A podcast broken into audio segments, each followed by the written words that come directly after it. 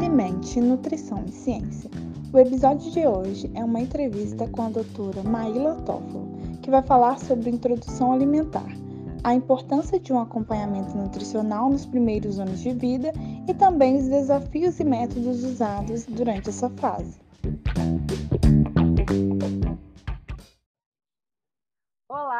Hoje mais um Alimente, com um episódio bem bacana. Nós convidamos a Maíla Toffolo para falar sobre introdução alimentar. E eu fico muito feliz com, em conversar com a Maíla, porque a gente tem um carinho especial, né, Maíla? E eu quero te é apresentar, né, para todo mundo saber né, qual é a sua história.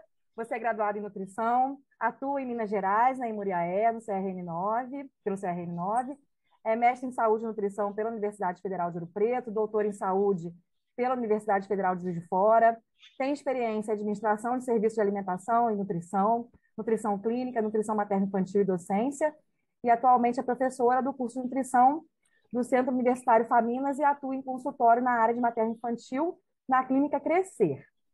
Então, Maíla, hoje eu e Renato, nós vamos conversar com você, fica à vontade. Renato, quer também é, receber a nossa convidada hoje?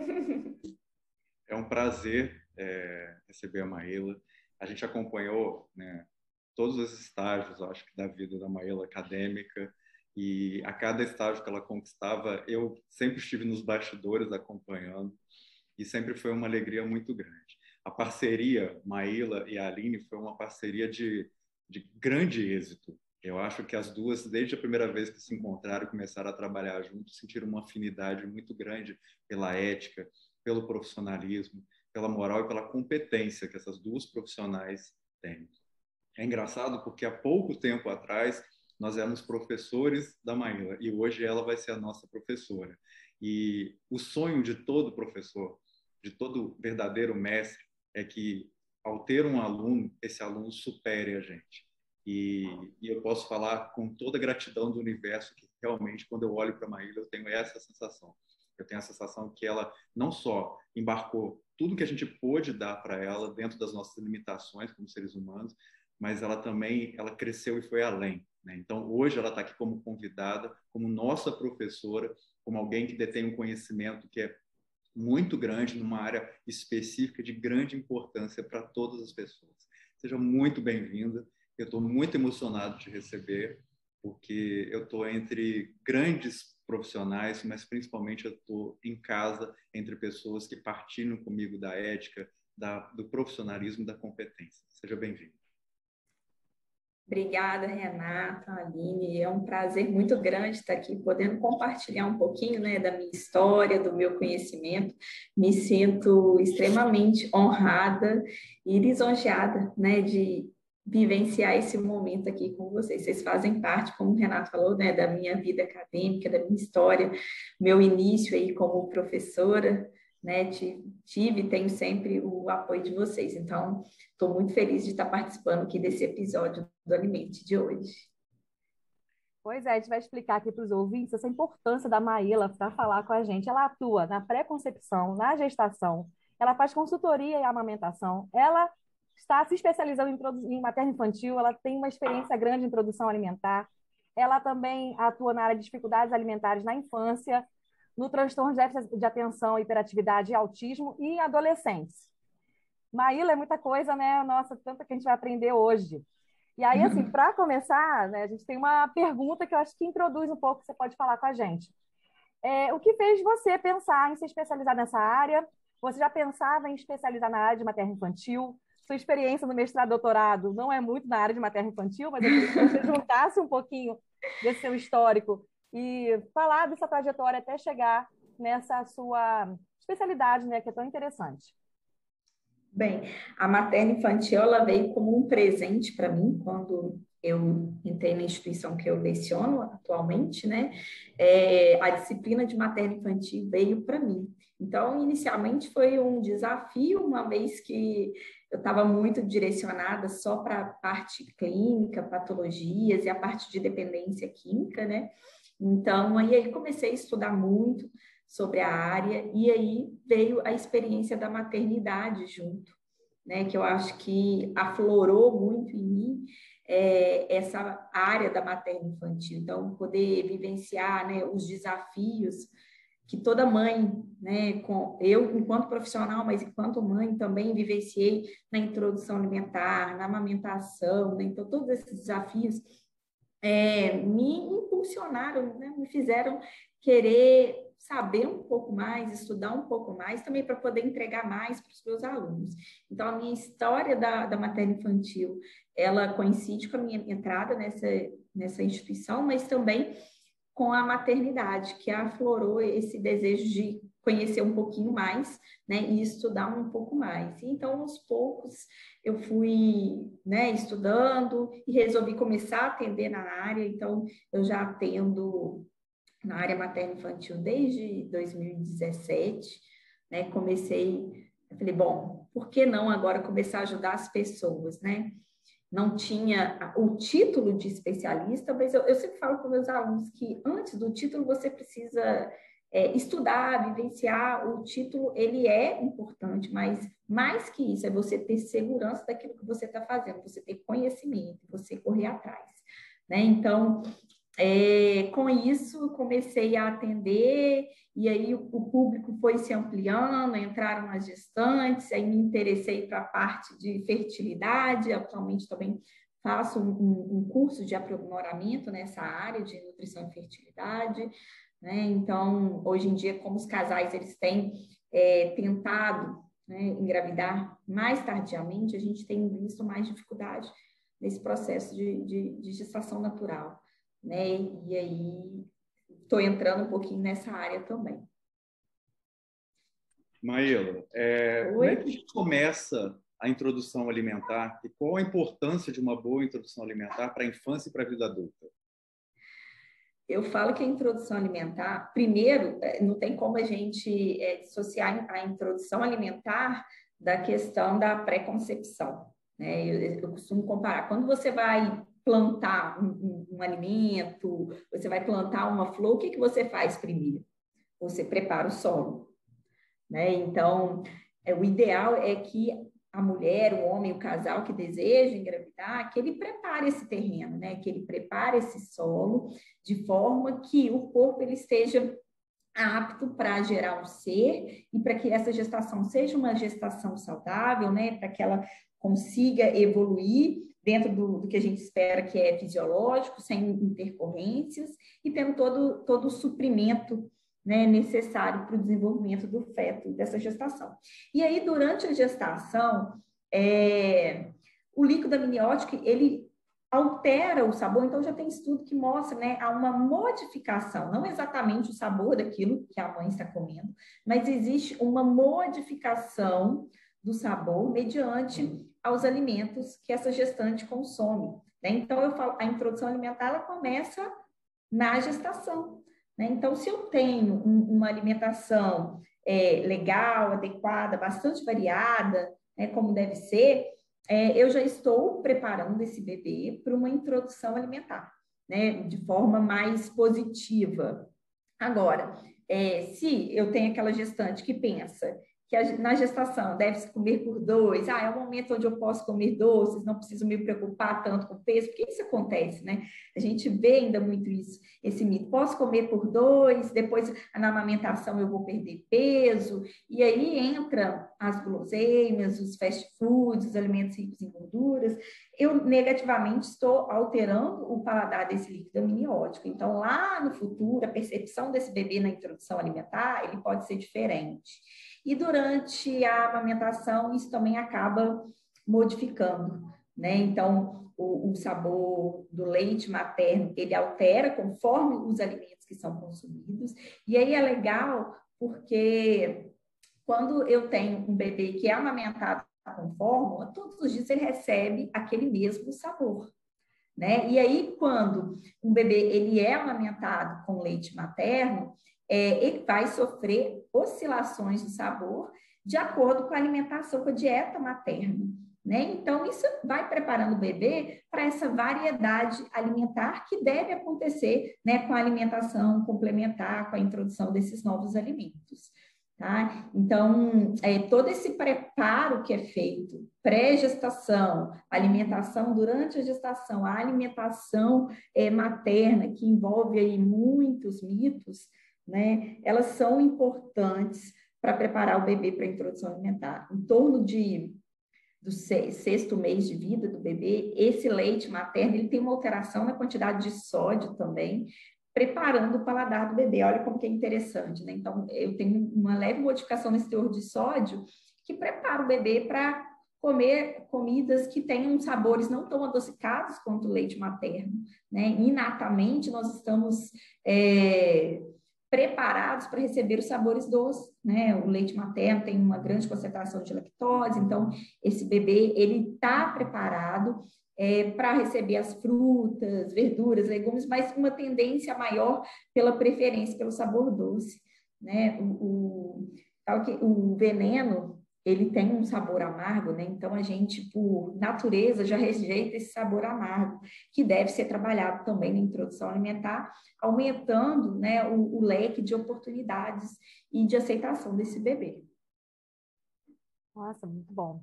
E assim, tem algum alimento que eu vou preciso evitar nessa introdução? Qual o alimento escolher nesse momento que vai começar a criança se alimentar, o momento que inicia essa apresentação? Você já vem falando aí um pouco da alimentação como uma influência uhum. até no paladar da criança, mas alguma seleção desses alimentos?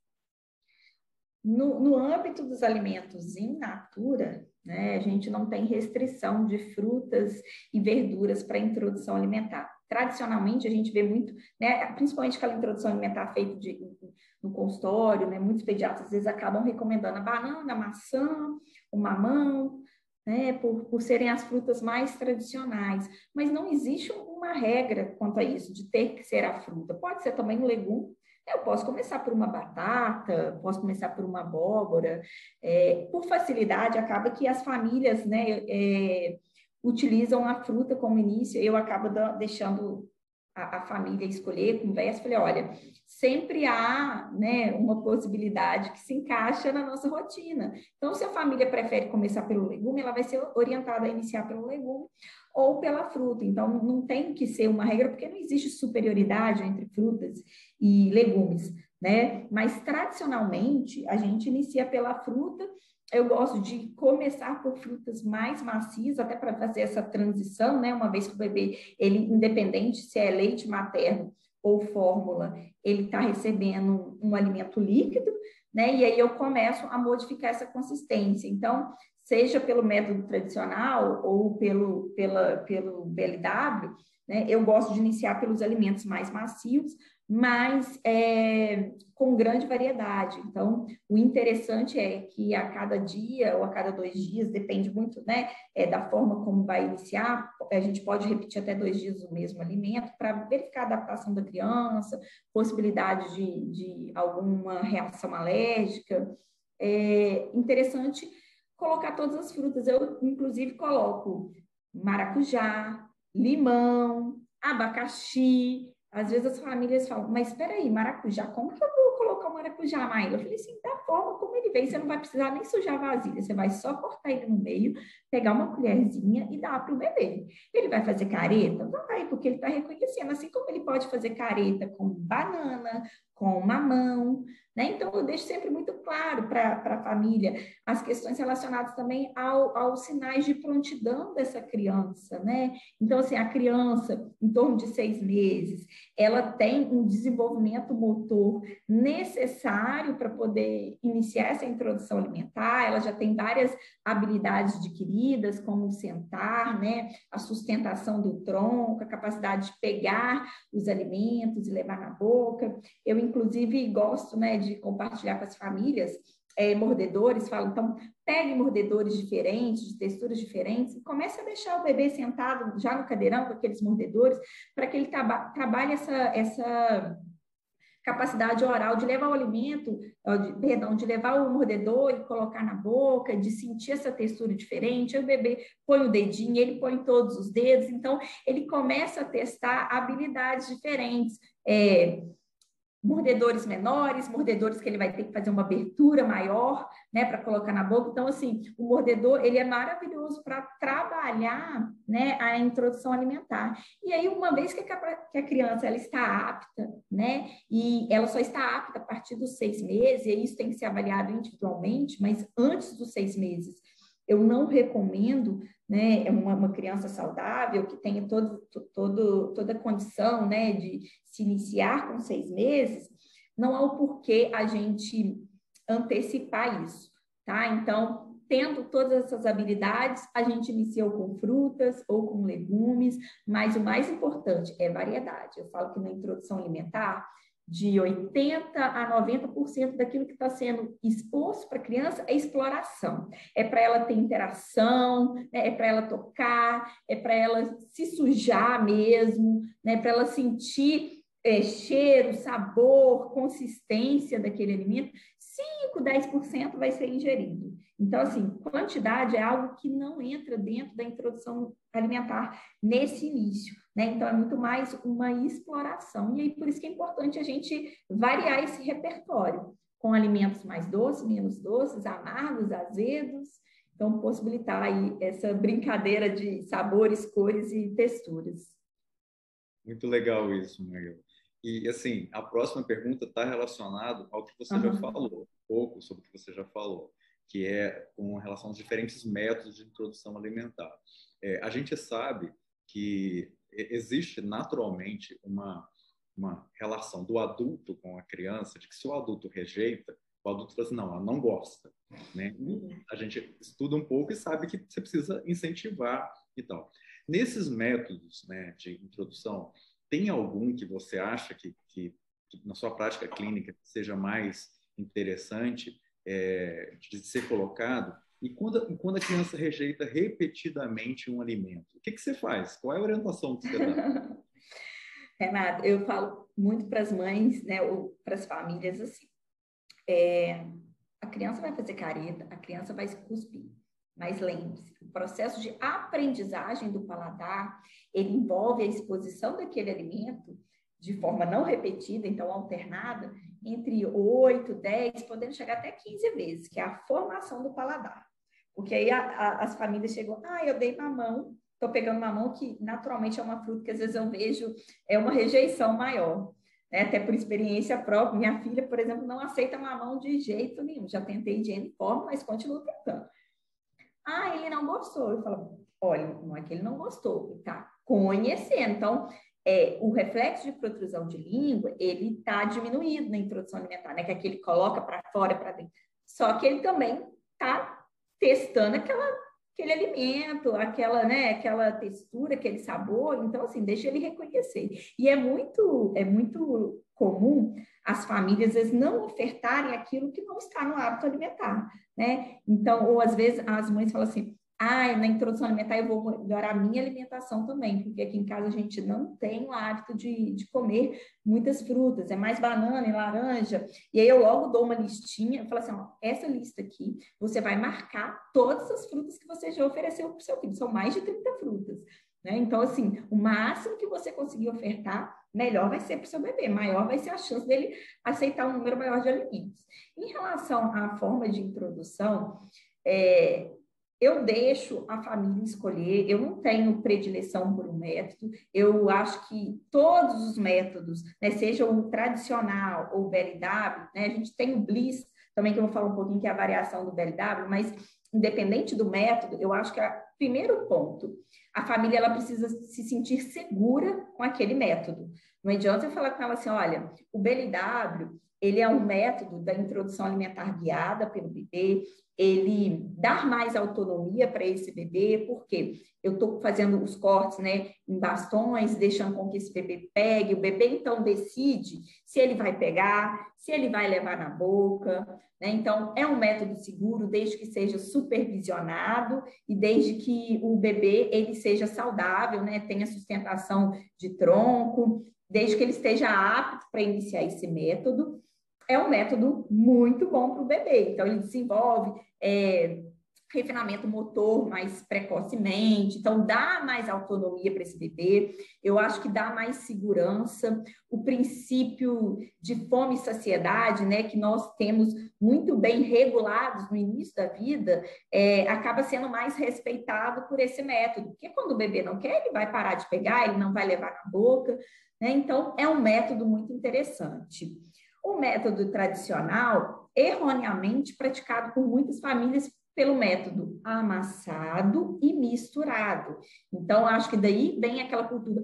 Ah, eu fiz o método tradicional, não fiz o BLW, porque eu acho que muitas vezes as informações que chegam às famílias é de que o método BLW ele é um método superior. E não, na verdade, é, ele é, é um método muito interessante, mas eu posso desenvolver essas habilidades dentro do, do, tradicional, que é o que a gente falou hoje, que é a IA participativa. Eu deixando com que o bebê deixe de ser aquele sujeito que só abre a boquinha e seja aquele sujeito que interage com o alimento. Então, assim, a família ela pode escolher o método tradicional, mas deixar uma colherzinha com aquele bebê, apresentar a colher para o bebê, e o bebê decide se ele vai levar a boquinha e comer, porque isso é um sinal de fome, né? Eu brinco muito, cuidado com aquela colher perseguidora, o bebê vira o rostinho e a colher está indo junto. Né? Então, assim, o bebê está dando sinais de que não quer, mas a família não, não está respeitando. Então, assim, estar atento a esses sinais, tanto de fome quanto de saciedade do bebê, é o principal. E o mais legal, eu falo assim, família, você pode escolher o método que vai começar, mas quem vai mandar nisso é o bebê. E aí é muito legal que às vezes a, a, família fala assim: não, eu quero começar pelo tradicional, porque eu estou com medo. Então, tudo bem. Então, reforça as questões de não, não liquidificar, não peneirar. Essa semana mesmo eu peguei uma família que foi orientada a liquidificar e a peneirar. Então, ainda existem né, essas recomendações ultrapassadas por profissionais. Então, eu oriento isso bem e, e, e sempre ressalto: está fazendo um método tradicional? Mas tem um, um brócolis, tem uma couve-flor, aqueles alimentos que já foram feitos para o BLW, deixa o bebê pegar pelo menos esse alimento. Se ele quiser pôr a mãozinha no prato, deixa, deixa uma colherzinha. Então, deixa ele explorar, né? E aí passa um tempinho, a família fala assim, Maíla, ele não está aceitando mais a colher, ele só aceita se for ele pegando. Eu falei, você tá vendo? Eu não falei que era o bebê que escolher? Então, a gente inicia o método, a gente escolhe né, um método, mas o bebê que vai determinar isso. A alimentação, ela é uma divisão de tarefas, né? Então, cabe aos pais escolher né, o que vai ter em casa, o que vai ofertar para esse bebê, e cabe ao bebê escolher se ele vai comer e o quanto que ele vai comer. Né? Então, quando eu, eu entendo que a alimentação ela é um ato complexo, que envolve mais de 26 músculos, né? envolve toda uma interação, eu não posso querer que esse bebê que estava só recebendo líquido, de repente comece a comer grande quantidade. Então, eu falo, mãe, pai, vamos pensar no mantra. Qualidade é melhor que quantidade. Tá tendo variedade no pratinho do bebê? Tá. Ele não está comendo a quantidade que você acha, né, que deveria comer? Tudo bem, porque ele está levando a boca muito mais também por curiosidade. Então, por isso que a alimentação tem que ser colorida. Se a gente pensar naquela tradicional, toda amassada e misturada, eu tenho uma única textura, uma única cor, eu não tenho estímulo visual. Agora, quando eu tenho um pratinho amassadinho, mas todo separadinho, todo colorido, eu tenho textura diferente, porque se eu se eu amassando feijão, se eu estou amassando uma batata, as, as texturas são diferentes. Eu falo, amassa com preguiça, sabe? Aquele amassado mal amassado, e cada dia vai amassando menos, menos e menos e menos, até a gente chegar no cubinho, né? Que em torno de oito, nove meses o bebê está pronto para comer os cubinhos, né? Eu falei, quanto maior o bebê, menor pode ser o alimento, porque ele vai desenvolvendo um movimento de pinça, né? E aí, com esse movimento de pinça, ele vai tendo novas habilidades.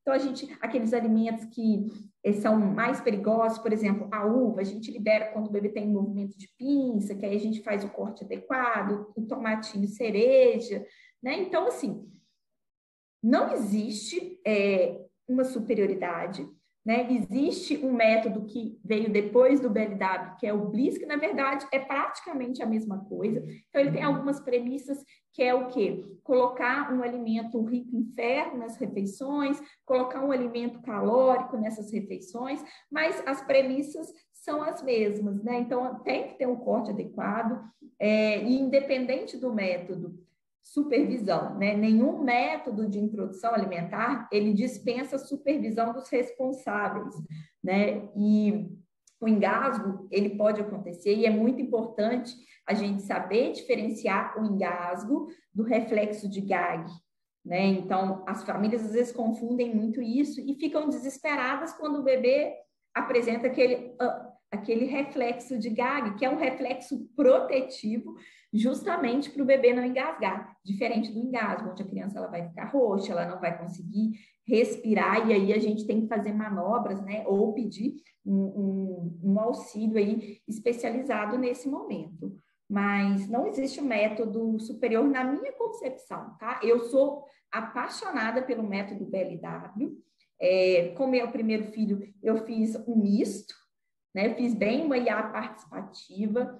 Com meu segundo, eu já fiz mais um, um BLW, bem mais voltado, até porque me sentia mais segura, então entendo muito o lado das famílias, do, do medo inicial, né, do BLW. Mas e se ele morder um pedaço maior? Se ele morder um pedaço maior, ele vai cuspir. Confia no seu bebê, supervisione e confia. Né? Então, quando bem orientado, todos os métodos têm ganhos, todos os métodos vão fazer com que esse bebê seja um bebê explorador, um bebê feliz, um bebê com um grande repertório alimentar, né? É importante então, a gente não fazer é, restrições e as proibições desnecessárias na introdução alimentar. Ah, Maíla, passou um filme aqui na minha cabeça, lembrando do meu bebê. Eu tenho certeza que a Aline vai concordar comigo. Se houvesse uma possibilidade de ter uma máquina no tempo, a única coisa que eu queria é que você entrasse nessa máquina, voltasse no tempo, quando eu e a Aline tivemos filhos, para poder conversar com a gente. Para um dia, vocês vão me conhecer lá no futuro. Não, imagina assim, a Maíla, a Maíla junto com o pediatra, assim, dando um apoio para a mãe, para a família. Nossa, você é tão acolhedor, porque é um momento tão angustiante que a gente fica assim, nossa, vai começar. E aí também tem uma realidade que as mães trabalham cedo, voltam ao trabalho com quatro meses sim, de licença. Sim. E aí você faz todo o método em casa, vai para a creche. Aí na creche, eles fazem o método lá, né, que às vezes a gente nem acompanha, mas não uhum. tem muito tempo. Às vezes a massa, né, que já tem essa orientação antiga, né, de amassar, misturar o alimento, coar.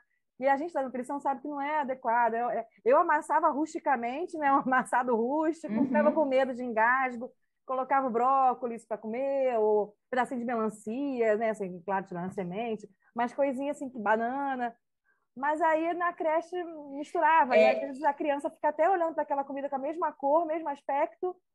Exatamente. E aí que eu falo assim, é, muitos casos de seletividade alimentar que eu pego aqui no consultório, quando eu vou fazer né, a anamnese, eu sempre pergunto sobre a gestação sobre o aleitamento, né, e como que foi a introdução alimentar, se era um bebê que aceitava, porque assim, tem introdução alimentar que é muito desafiador, que os bebês quase não aceitam. E tem é, introdução alimentar que aquele bebê, desde cara, aquele bebê que abre a boca e aceita tudo, né? E aí os pais ficam super tranquilos. Eu falo que eu vivi esses dois extremos dentro da minha vida, né? A primeira introdução alimentar super fácil, a segunda super desafiadora, mas que eu tenho é, aplicado, falo que minha casa é meu laboratório, né? Tudo isso dentro de casa. E eu acho que, assim, hoje em dia, né, os pediatras têm sido super parceiros do, dos nutricionistas. Eu tenho vários parceiros aqui que já conhecem o meu trabalho, né, e, e reconhecem a importância desse, dessa, desse entrosamento, dessa equipe multidisciplinar, que a gente vai montar o cardápio. Então, a consulta dura em torno de uma hora e meia. Eu não faço numa primeira consulta a introdução de alimentos no, no consultório, porque eu acho que isso é algo muito particular. Eu falo que a introdução alimentar é um evento, né? A minha filha, por exemplo, ela tinha um babador e um laço da, de fruta iguais, né? Então as, as mães compram os meninos o babadorzinho.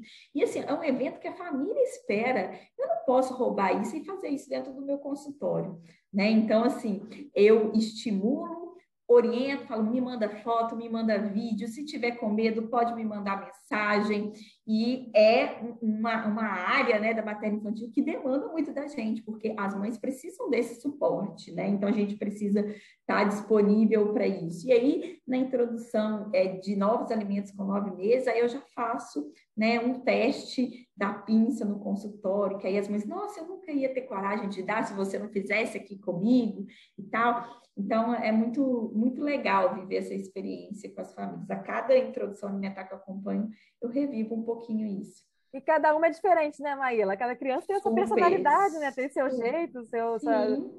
Muito legal. E, e aí depois a gente percebe, né? Ah, meu, olha, Maíla, já tentei mamão, igual você falou, dez vezes.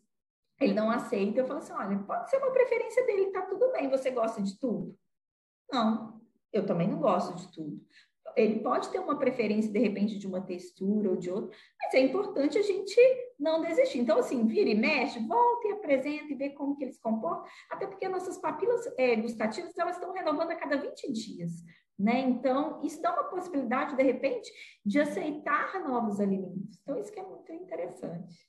É, uma coisa que eu estou pensando aqui, Bela, que eu tenho que voltar à introdução alimentar agora, com três anos, né? Porque a introdução foi boa ali, mas agora começa a fase da seletividade, tem coisa que não quer, fala, isso eu não gosto, isso eu não quero, não, mas vamos de novo, aí eu tento.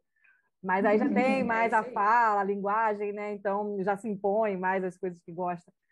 Mas aqui também, seguindo nosso roteiro, né, Maíla, tá... a gente pensou no açúcar, né? Esse contato com alimentos doces antes de um ano de idade pode influenciar o paladar da criança, na percepção do sabor. É, você tem visto muito ainda porque tem, a mídia vem divulgando bastante, né, para não, não apresentar doces né, até um ano, segurar até dois anos. E você tem visto a, a mudança no comportamento das famílias? Como é que está aí na, na sua experiência? É, Aline, eu vejo hoje famílias muito mais conscientes e muito mais preocupadas com isso, tá? Na introdução alimentar. Ainda existe aquela cultura do biscoitinho de maisena, né? Ah, dá um biscoitinho de maisena, né? Porque vai ajudar a coçar o dente, às vezes até como orientação mesmo. É dar um biscoitinho, não é tão doce, mas cada dia mais eu, eu, eu tenho visto as famílias muito empenhadas nisso, sabe? Mas, infelizmente, ainda tem né, pessoas que eu falo que a necessidade do açúcar é nossa, não é do bebê. Nenhum bebê vai sentir falta daquilo que não conhece, né? A gente sabe até, a gente que estuda um pouquinho de dependência, eu sempre é, trago na memória um, um, artigo que eu li com avaliando né, aquela área de adicção para açúcar e para cocaína, que foi colocado na água dos ratinhos, um com açúcar e outro com cocaína. Então, aquele que foi viciado no açúcar, ele tinha né, uma ativação dessa área muito maior do que aquele que foi exposto à cocaína. O tamanho, né, é o poder viciante do açúcar. E assim, a criança que tem esse paladar hiperestimulado, a gente falou hoje os alimentos hiperpalatáveis, né, com excesso de açúcar, excesso de, de gordura, glutamato monossódico. Então, todos esses alimentos acabam o quê? Aumentando as chances da seletividade. Você está falando aí de seu filho com três anos, né, apresenta algumas recusas. A gente espera que em torno dos dois, três anos, a criança, como ela tem muito mais autonomia e poder de escolha, ela comece a oscilar né, na, na, na, aceitação, às vezes, de alimentos que antes aceitos, passam a ser recusados, mas é muito importante, nesse momento, fa as famílias se manterem firmes, no sentido de não começar a oferecer alimentos que não sejam bons, né? Ou que sejam alimentos ricos em açúcar. Já tive relatos é, do meu consultório de famílias. Ah, meu filho parou de comer, então eu comecei a dar danete, biscoito recheado, porque eu queria que ele, que ele comesse. Né? Então, às vezes, a criança ela passa por um período de doença e para, para de comer. Né? A minha filha mesmo agora pegou várias coisas, ficou sem comer. Aí vem, aí vem minha mãe, ah, vamos dar um biscoitinho de maisena, vamos dar uma geleia de mocotó. Eu, não, mãe, que isso? Não, não podemos fazer isso. É daí que a criança para de comer, né? Então, a criança, quando ela é estimulada a esses alimentos hiperpalatáveis, isso aumenta a chance dela ter recursos, porque aqueles alimentos, as frutas, as verduras, elas têm um, um um sabor mais ameno, né? um sabor característico. E aí aquilo acaba se tornando menos interessante, né? E tudo é uma questão de hábito. Com, com, se aqueles alimentos eles fogem é, da, do visual da criança, qual que é a chance dela voltar a aceitar aquilo?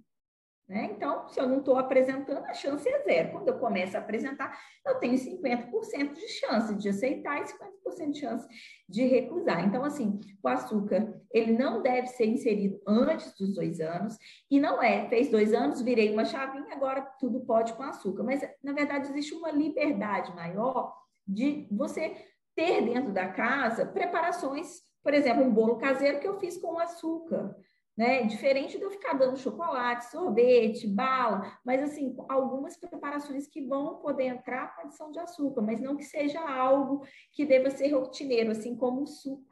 Né? Antigamente o suco ele era iniciado com a introdução alimentar, a gente recomendava um suquinho de laranja após as refeições para aumentar a absorção de ferro. Hoje em dia a gente recomenda o que? A fruta, né? Que vai ter um, um bom aporte de vitamina C e tem fibra também.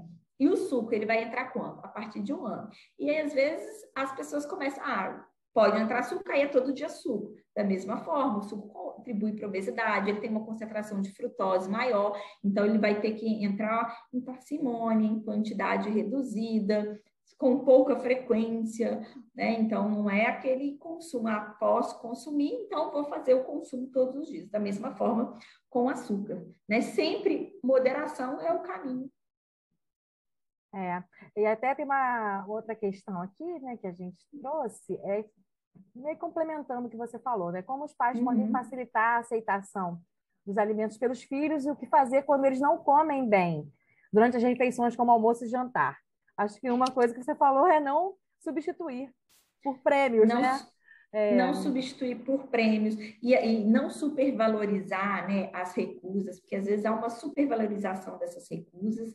As famílias elas se mostram para as crianças extremamente preocupadas com aquilo e aquilo acaba sendo usado pela criança como uma moeda de troca. Se eu quero chamar atenção, eu paro de, de, de comer, porque eu sei que a minha recusa é algo que mexe com a minha família. Então, eu quero trazer mais atenção para essa família. Antes disso, é importante só a gente fazer um parêntese aqui, que existem várias causas de recusas alimentares, desde, desde causas orgânicas, né, causas é, que estão associadas a comportamentos. Então, a gente precisa entender o porquê dessa recusa. E muitas vezes pode ser uma adaptação de ajuste de rotina que eu tenho visto muito na pandemia é uma falta de rotina pelas famílias, né? Então, assim, às vezes, quando você começa a organizar a rotina, então colocar para a criança acordar até tal horário, vamos colocar que essa refeição, café da manhã deve ser feita até as nove, às nove e meia. Né? Então, quando você começa a ajustar isso, a criança ela começa a se regular. Né? Então, ter um padrão de horário, claro que pode existir uma certa flexibilidade em função de alteração de rotina, mas você ter esse padrão de horário, é, você ser exemplo, né? Então, acho que o exemplo é o principal. Não adianta eu querer que meu filho coma frutas, verduras, se eu estou consumindo sempre é, alimentos industrializados. Então, assim, essa alimentação segmentada, separada, né, das famílias, ter, eu falo que ter a fruteira sempre acessível, então, aquilo está nos olhos, à, à vista das crianças, né, para estimular o consumo, evitar ter em casa, né, os industrializados, porque é a família que compra, né? Então eu sempre gosto de fazer essa reflexão. Quem está colocando o biscoito dentro de casa? Quem está colocando o chocolate dentro de casa? Então, se a criança come muito, é porque está tendo muita exposição àquilo. Será que eu consigo reduzir? Será que eu consigo combinar com essa criança? Olha, é, no final de semana a gente vai ter um momento de comer o doce, e que eu acho super saudável. A criança não precisa zerar né? Até porque isso pode causar uma, uma compulsão. Hoje ela come doce todos os dias, a partir de amanhã eu vou dar zero doce para ela, né? Não é dessa forma. Então a gente vai conduzindo dentro da rotina pequenas modificações e pequenas conquistas. E Aline, muito importante, eu falo criar paz no momento da refeição. Né? Então, assim, a gente vê às vezes as refeições muito conturbadas, os pais muitas vezes querendo obrigar né? Eu vou porcionar aquela quantidade de comida e quero que meu filho raspe o prato, porque foi a minha percepção do que ele é capaz de comer, né? Então, essa percepção, na maioria das vezes, está errada, né? A criança pode querer mais ou menos do que foi colocado no prato. Então, respeitar quando a criança recusar, né? E não, não, não fazer o sistema de trocas. Ah, se você comer, você ganha um doce, se você comer, você ganha aquilo. Que eu falo que é um reforço negativo sobre o alimento é, bom, né, o alimento saudável. E aí, quando eu estou numa festa, no aniversário, tem ninguém querendo fazer troca comigo, não tem ninguém em cima de mim para eu comer isso ou aquilo. Eu posso comer livremente bolos, docinhos, salgados, que é o reforço positivo. Dentro de um ambiente de interação, né, de lazer, de família, eu estou comendo alimentos ricos em açúcares em gorduras. E dentro da minha casa, no contexto familiar, eu estou comendo, estão me forçando a comer legumes e verduras e estão tendo que me obrigar, ou estou tendo que me fazer chantagem para isso.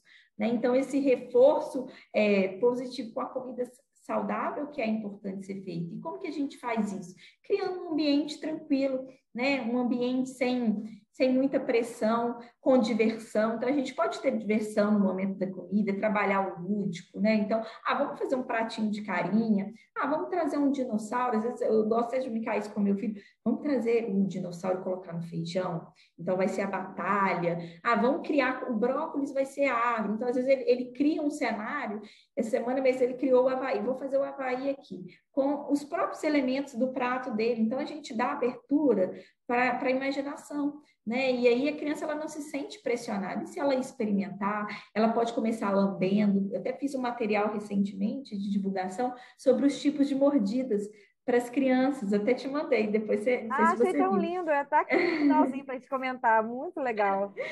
É, e aí, assim, vamos começar é, lambendo aquilo, né? Então, assim, a criança ela precisa se ser confortável. Ah, vamos dar um beijinho, né? Ah, ó, eu vou deixar aqui um potinho. Se você não quiser, você pode cuspir. Então, semana passada eu atendi uma criança e falou assim: mas se eu não gostar, eu posso tomar um suco por cima? Eu falei: pode, porque aí o suco vai escorregar e vai deixar, descer para sua barriguinha. Mas se você não quiser, você cospe no copinho também. Pode ser feito dessa forma. Então, assim, ela, a criança ela, ela não está sendo pressionada. É diferente de você estimular, né? E eu tô é, trabalhando os estímulos de várias formas. Eu não, eu não preciso falar assim, ah, se você não comer, eu vou ficar triste. A gente não, isso é muito feito em casa, né?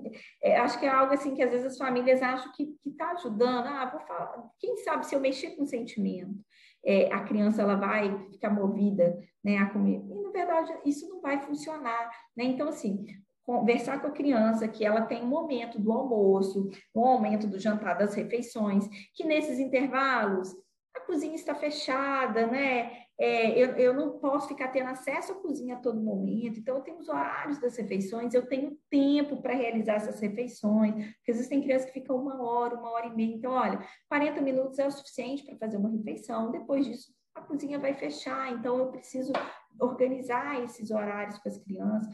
Deixa com que a criança escolha, então, por exemplo, ah, tem batata doce e tem o mandioca, o que, que você quer? Né? O que, que você prefere? Então, eu estou dando, dentro do mesmo grupo, duas possibilidades, porque a criança fala: olha, eu estou podendo escolher o meu alimento. Né? Isso é interessante. E trabalhar a técnica do, que eu falo que é do esticamento alimentar. Né? Então, se a criança ela gosta de uma batatinha chips, se eu fizer uma cenoura chips, se eu fizer uma beterraba chips, eu estou aproveitando aquela textura que ela gosta e posso tentar inserir novos alimentos daquela né? Então, existem muitas possibilidades. É claro que primeiro eu preciso avaliar se não tem aí uma, altera uma alteração sensorial, um distúrbio sensorial, porque tem crianças que não toleram né? E aí é, eu preciso trabalhar a tolerância com ela, então muitas vezes vai ser necessário fazer terapia, né? A te própria terapia alimentar, que é algo bem novo na nutrição, eu estou começando a fazer agora também, que é, que é essa parte de trabalhar de forma bem lúdica dentro do consultório. São sessões semanais com a criança dentro do consultório, onde a gente brinca com os alimentos e vai trabalhando a aproximação. Ela não tem aquela pressão de experimentar. Se durante a terapia ela se sentir motivada a experimentar, ok, mas quando eu quebro esse bloqueio, né, de, de da criança conseguir estar no mesmo ambiente com alimento, porque tem criança que eu não posso colocar na mesa, que faz vômito. Então, assim, não é uma simples recusa, não é uma birra, existe toda uma questão sensorial envolvida aí que precisa ser trabalhada para que lá no futuro, né, a criança ela, ela comece a comer. Existe a escala do comer, né? São, são degraus que a criança vai subindo. Eu preciso tolerar, eu preciso interagir, cheirar, tocar, para depois comer, e esse comer não, precisa ser grande quantidade. Ele, ele, ele começa pouquinho. Oi, Renato. isso tudo que você está falando é muito interessante, porque me remota ao que a gente chama de memória afetiva. Né? E aí você vai falando e aquilo foi me, me né? tem uma frase que você usou lá no começo do nosso bate-papo que você fala muito da, né, dos sabores né, da amamentação do como e eu lembro de falar isso em sala de aula né que quando você dá uma fórmula infantil você está dando o mesmo sabor quatro cinco seis oito vezes por dia e você falando de toda essa parte lúdica da alimentação eu pensei, eu, eu imaginei uma coisa que, né, é, para mim ficou muito clara na sua fala, que é a memória afetiva. A gente treinou, né, toda uma geração para ter uma memória afetiva relacionada ao alimento doce, ao alimento, né, é, é, de prazer, né? a comida da avó, é, o doce da casa da avó, né? o chocolate, tudo isso. E dessa forma como você está falando, se cria uma memória afetiva para alimentação saudável. E aí vem uma questão que eu queria muito te perguntar. Eu tenho uma mãe que teve um filho que ela não tem leite. E ela uhum. tem que dar fórmula. Uhum. Alguma coisa que possa ser feito nesse sentido, eu posso colocar algum flavor nessa, nessa fórmula, acrescentar alguma coisa para mudar o sabor, para que essa memória né? Porque a gente sabe que crianças amamentadas com fórmula têm mais tem uma incidência maior de obesidade, tem toda uma relação que já foi comprovada. Tem alguma coisa, melhor que possa ser feito com uma criança que obrigatoriamente teria que se alimentar por fórmula, se tem essa função de leite, alguma coisa assim? Renata, assim, questão de, de flavor, eu, eu te confesso que eu nunca nem pensei nesse aspecto. Eu acho que, assim, é, são as possibilidades. Se hoje eu não tenho condições de oferecer o leite materno, a gente tem que tranquilizar essa mãe e também entender que é um processo que está sendo é, diferente. Então, assim, no momento da, da lactação, né, no momento da, em que ele é exclusivamente amamentado ou recebe a forma infantil, então, assim, eu não tenho como mudar isso. Eu não, não, não sei se um flavor traria um aspecto positivo, mas eu acho que, assim, é, trabalhar a consciência dessa mãe de que ela precisa variar ao máximo na introdução alimentar. Né? Então, assim, não quer dizer que um bebê que foi amamentado por fórmula, que ele não, não vai ter uma boa introdução alimentar, que ele não vai ter uma boa aceitação.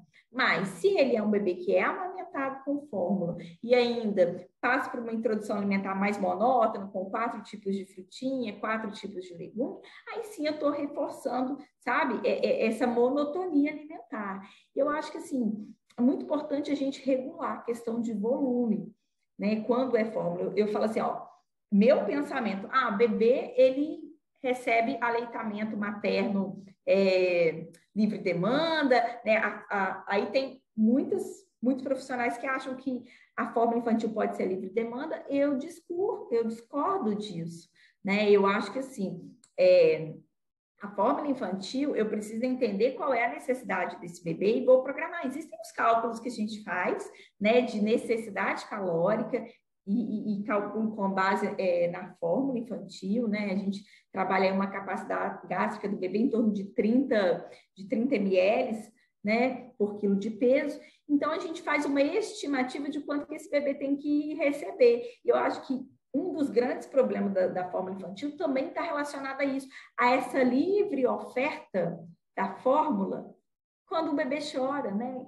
Então, assim, entender eu tenho, eu tenho mães que, assim, dá a comida, dá a fórmula, dá, dá a fruta, dá a fórmula, dá uma hora, dá a fórmula. Fala assim, peraí, por que, que você está dando tanto a fórmula assim para o seu bebê? Ah, porque ele chora, ele resmunga. Será que é fome? Sempre o bebê vai chorar só com fome, porque existe essa cultura, bebê chorou é fome, né? Então, assim, será que você não pode acalentá-lo de outra forma? Né? Vamos tentar aumentar um pouquinho o volume na mamada, porque a capacidade gástrica dele já tolera um pouco mais, mas vamos reduzir essa frequência, porque senão eu estou condicionando esse bebê a entender o quê? Que as frustrações da vida dele vão ser compensadas com comida. Então, isso já é trabalhado desde o início, né? Chorei, mamou, fórmula. Porque o peito ele traz essa questão da sucção não nutritiva. Então, às vezes eu coloco no peito, o bebê dá aquela sugadinha bem devagarzinho, que é uma sucção não nutritiva, principalmente nos primeiros três meses que ele está vivendo a esterogestação, né? Então, ele quer conforto. E aí, quando ele está é, com, com a fórmula, eu não posso ficar a todo momento que o bebê está chorando ofertando fórmula, porque eu estou desregulando aquilo que ele nasce muito bem regulado, que é fome e saciedade. Então, tentar entender as necessidades. Vamos trocar uma fralda, vamos fazer um charutinho, vamos acalentar esse bebê. Será que ele não está não, não tá querendo é mais atenção e não a fórmula? Então, acho que esses aspectos seriam interessantes né, de, de entender essa necessidade do bebê, e aí é só a família mesmo, a gente vai conversar com a família, mas é a família que vai nos auxiliar né, na, na elaboração dessa necessidade, porque eu tenho um parâmetro para auxiliar. O bebê ele pode receber 600 ml de fórmula, talvez a necessidade desse bebê seja 800. A gente sabe que as fórmulas preditivas, elas são uma estimativa, né? Então, ah, pode ser que seja 800 e tá tudo bem, mas eu entender que não é eu ofertar a todo momento. Né? Eu acho que isso já trabalha muito bem o bebê para introdução alimentar e a variedade. Maria, agora eu tenho questão... muitas questões. Tenho muitas questões. Nós vamos ter que fazer outro episódio. Ah, deixar... com todo prazer, vai ser ótimo. Pois é, a gente faz o dois. É, me veio, veio, veio, veio Maela parte 2 agora, porque me veio toda a questão da genética, me veio toda a questão é, de, dessa relação de ah, afetividade, mas, assim, uma eu não posso sair sem te perguntar. Eu tenho, por exemplo, algumas situações que né, a mãe não pode amamentar. Uma delas é uma mãe, por exemplo, soro positiva, ela não pode uhum, amamentar. Uhum. E aí, obrigatoriamente, eu tenho que dar essa Sim, forma. Mas vamos supor que eu tenho uma mãe que realmente não tenha leite e esteja dando a, a fórmula é, nessa questão da afetividade, mesmo não tendo leite, ela pode oferecer o seio para essa questão de, de, acalento, de carinho? Pode.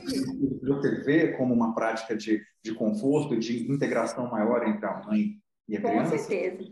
É, eu, eu já vi algumas discussões, né, falando até meio que uma briga, vamos dizer assim, que as mães que não amamentam às vezes se sentem menos mães ou julgadas porque não estão amamentando, né? Eu fiz até uma reflexão no, no meu IG no agosto dourado sobre isso, porque uma mãe que não amamenta, ela não é menos mãe. Ela, ela, por N motivos, e pode ser porque ela não quis, né? Porque eu acho que isso é uma decisão única. Eu, eu, é minha função enquanto profissional apresentar para essa mãe né, toda, toda a necessidade, todo, todos os ganhos, mas é uma decisão da mãe. Tá?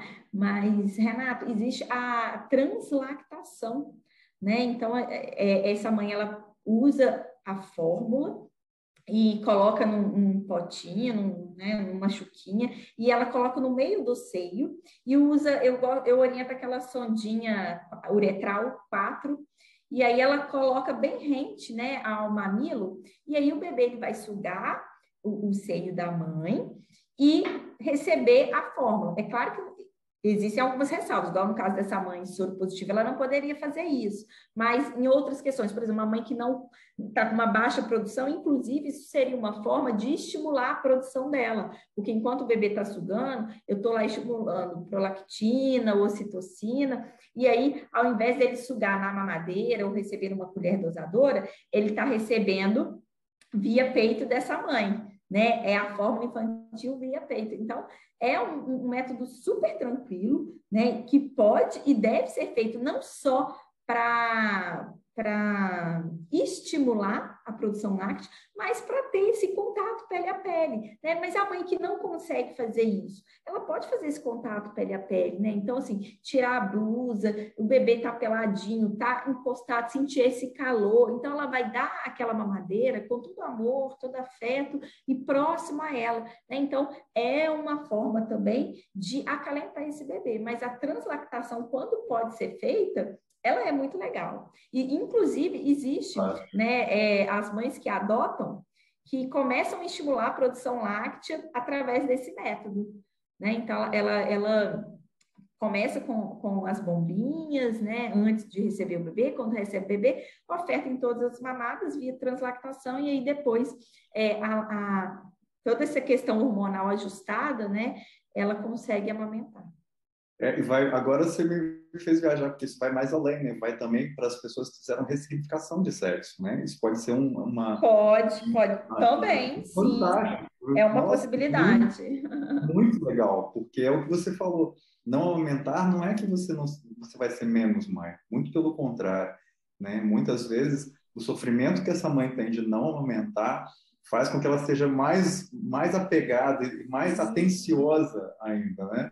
E, e eu falo que a maternidade é, é, julgamento, né? Se você amamenta, nossa, se, se amamentou até seis meses, você vai até um ano, um ano e meio, mas seu bebê está mamando ainda, mas esse leite é bom, esse leite não, não virou água, esse leite tem nutriente, e aí, ah, você não amamentou, mas por que você não amamentou? Amamentar é muito melhor, não dá trabalho, não custa. Então, assim, sempre vão ter questões permeadas na amamentação, né? Então a gente tem que estar. Tá, falo que a, a, a, gente tem que entrar de cabeça na maternidade, é, fechar os ouvidos para os palpites, que todos os palpites virem fraldas para gente, né? Uhum. E que você siga o seu coração e busque apoio. Eu acho que é o mais importante. Busque apoio, está inseguro, não sabe como fazer, quer fazer da melhor forma.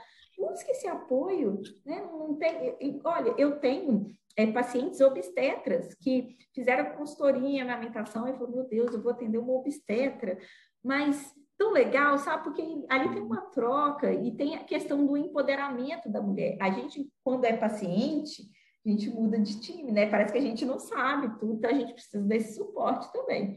Então, isso é muito Olha, legal. No podcast Maela 2 já tem mais já tem uma pergunta o papel dos pais nesse processo de amamentação. Nossa, é Não vai discutir agora, a gente vai deixar para um próximo podcast, Vamos. porque tem muitas questões que foram suscitadas. O legal da ciência o legal de você trabalhar com consistência e conhecimento é exatamente isso, né? A gente, enquanto profissional, a gente se abre para um mundo onde o preconceito, onde é, as opiniões sem fundamento, elas não podem sobrepor o conhecimento, né? E é muito legal ver com você, porque esclarece muita coisa. Eu vou deixar a Aline falar, porque senão eu vou ficar aqui falando. Ah, mas está tão legal esse bate-papo. Vamos continuar. Então, Maíla, eu queria saber, assim, também aprendendo muito, né?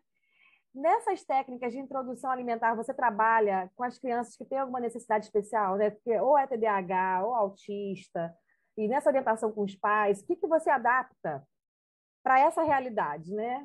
Que aí é um contexto até, não sei se teve ter uma variação enorme com relação à postura, né, e comportamento com o alimento. Então, como é que você trabalha nesse é, caso? É, é, eu acho que as crianças, né, com necessidades especiais, elas precisam ser muito avaliadas, é, principalmente no, na questão motora. Né? Então, assim, eu já atendi crianças com, com atrasos motores, com, com síndromes, né? Que o tempo da introdução alimentar precisou ser adaptado, até porque era prematuro, que é uma outra questão, né? Então, a gente trabalha a idade corrigida desse bebê para iniciar a introdução alimentar. E na grande maioria das vezes, aí eu reforço é, começar pelo método quando eu vejo que há alguma questão motora, né, que há ainda que ser trabalhada, aí a gente inicia pela, pela papinha, pelo método tradicional, eu reforço isso, mas a questão de, de nutrientes, assim, é, na introdução alimentar, TDAH até que é, é mais difícil de se ter diagnóstico, né, nesse início, até mesmo no, no autismo, assim, com seis meses, eu, eu nunca peguei uma criança com, assim, ah, essa criança tem, né, o autismo, mas a gente já, já peguei, assim, com suspeitas, né, inclusive, assim, já tive levantamento de suspeitas dentro do consultório, mas eu não posso fazer esse diagnóstico, então converse muito com a família, acompanhe sempre, oriento o acompanhamento com o neuropediatra, né, para que vai fazer todos os testes, todas essas avaliações. Mas, assim, de uma forma geral, a introdução alimentar ela não traz é, exclusão de, de alimentos, né? até porque a gente está falando dos alimentos naturais, é, na maioria das vezes, uma adaptação mesmo de textura e na evolução dessa textura, né? que é o principal aí. Nossa, eu fiquei imaginando seu consultório, Maíla. Quero saber como é que na prática. como é que tem? Você tem uma porção de coisas, você tem uma porção de utensílios, você tem réplicas tem. de alimentos, Nossa, você tem aqui. cadeirinhas. Como é que é esse consultório? Eu tô, eu, eu tô. É, aqui o meu consultório é um consultório multidisciplinar, né? E acaba assim que eu vou adaptando ele dentro das minhas consultas. Então, eu tenho um armário aqui enorme, cheio de réplicas. Eu falo que eu estou viciada, e agora que eu estou iniciando essa parte de terapia, aí eu já mandei fazer frutinhas de crochê. Aí você olha, comprei liquidificador, estou comprando. É, é, aqueles tipo forminha de cupcake para assar o cupcake, sabe? Então, assim, a gente vai, vai ficando uma viciada em, em comprar brinquedos, porque essa terapia ela envolve brinquedos.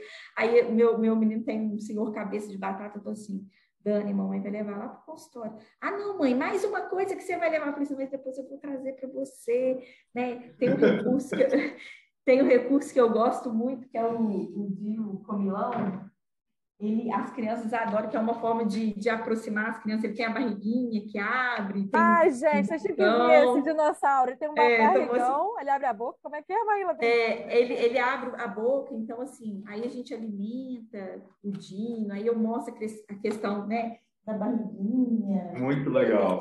Tem coisas feitas eu quero com, esse brinquedo. com EVA. esse, depois eu te falo onde você acha. Acho que faço Para quem está entender, é um dinossauro que abre a boca, você coloca a comida dentro do dinossauro, ele cai dentro da barriga, depois você abre a barriga e entra dentro. Isso. Muito legal, né? Aí tem joguinhos para as crianças maiores, comendo bem. Então, a gente faz campeonato, às vezes a mãe e a criança, ah, vamos ver quem consegue ter o prato mais colorido. E aí, a partir disso, a gente vai trabalhando né, as conquistas. E aí eu sempre tenho um, um presentinho no final que está relacionado a, a aqui, ó, canetinhas de cenourinhas, aí tem gelinho, tem cortador de alimento. Então, assim, é uma forma no final da consulta também de, de gerar empatia, de ganhar aquela criança, né? Falar, olha, gostei muito, vamos brincar, você vai ter uma premiação. E aí a criança sai super empolgada. Mas é muito importante, é, eu queria deixar isso aqui muito, frisar isso, que às vezes as pessoas chegam assim, ai, ah, vim aqui, porque você vai ter uma fórmula mágica para o meu filho comer.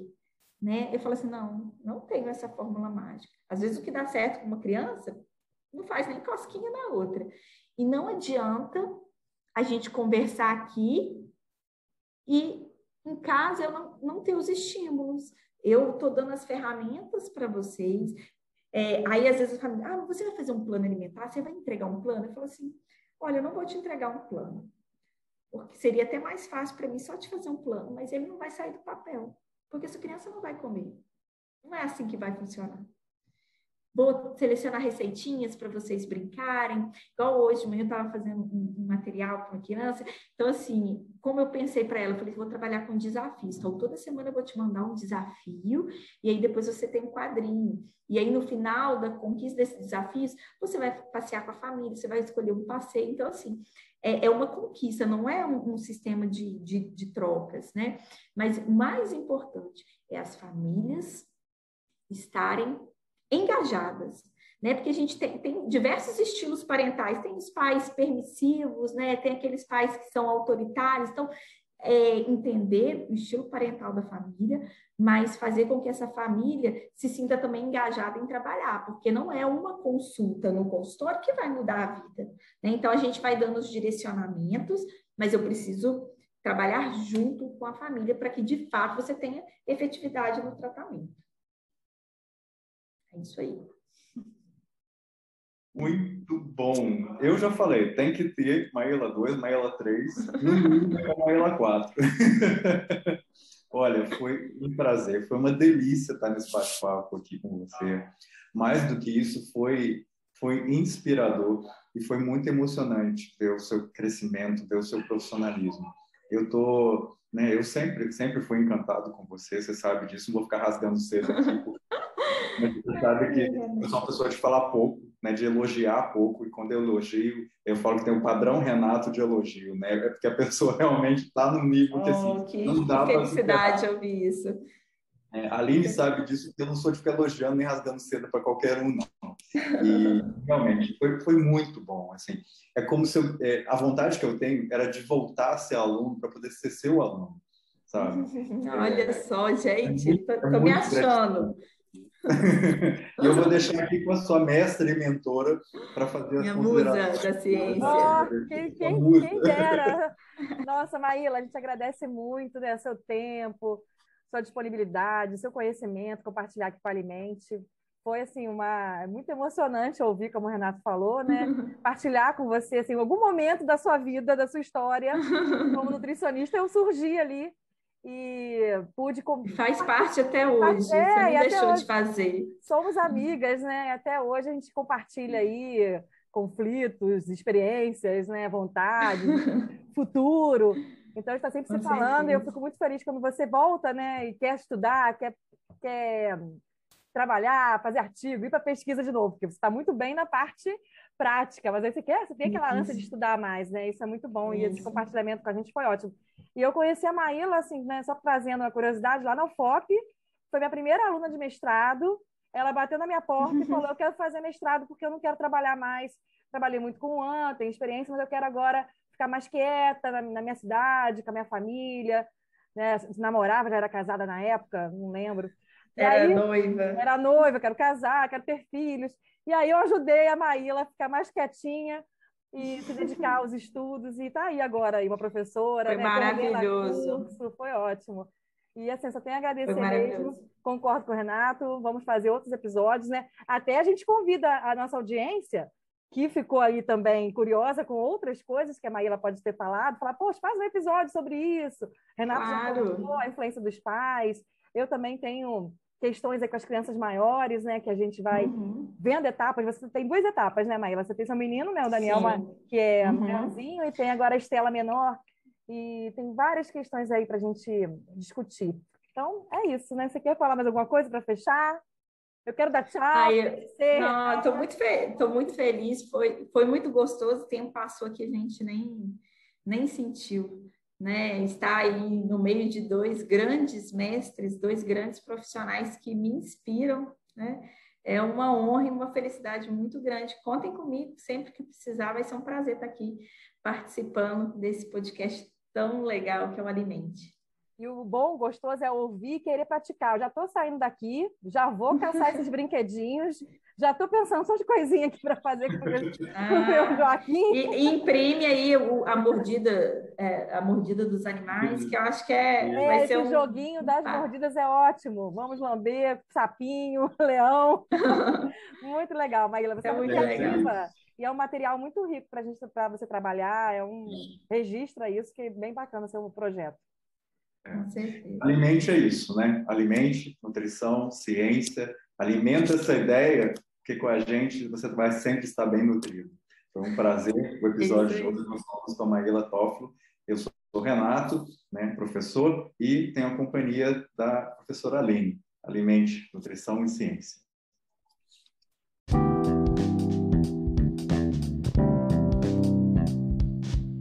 E esse foi mais um episódio do Alimente. Você pode acompanhar a doutora Maíla Toffolo através da sua página no Instagram, MaílaNut, onde você encontra conteúdos de qualidade sobre nutrição materno-infantil, amamentação e muito mais. Alimente nossa ideia, alimente nutrição e ciência.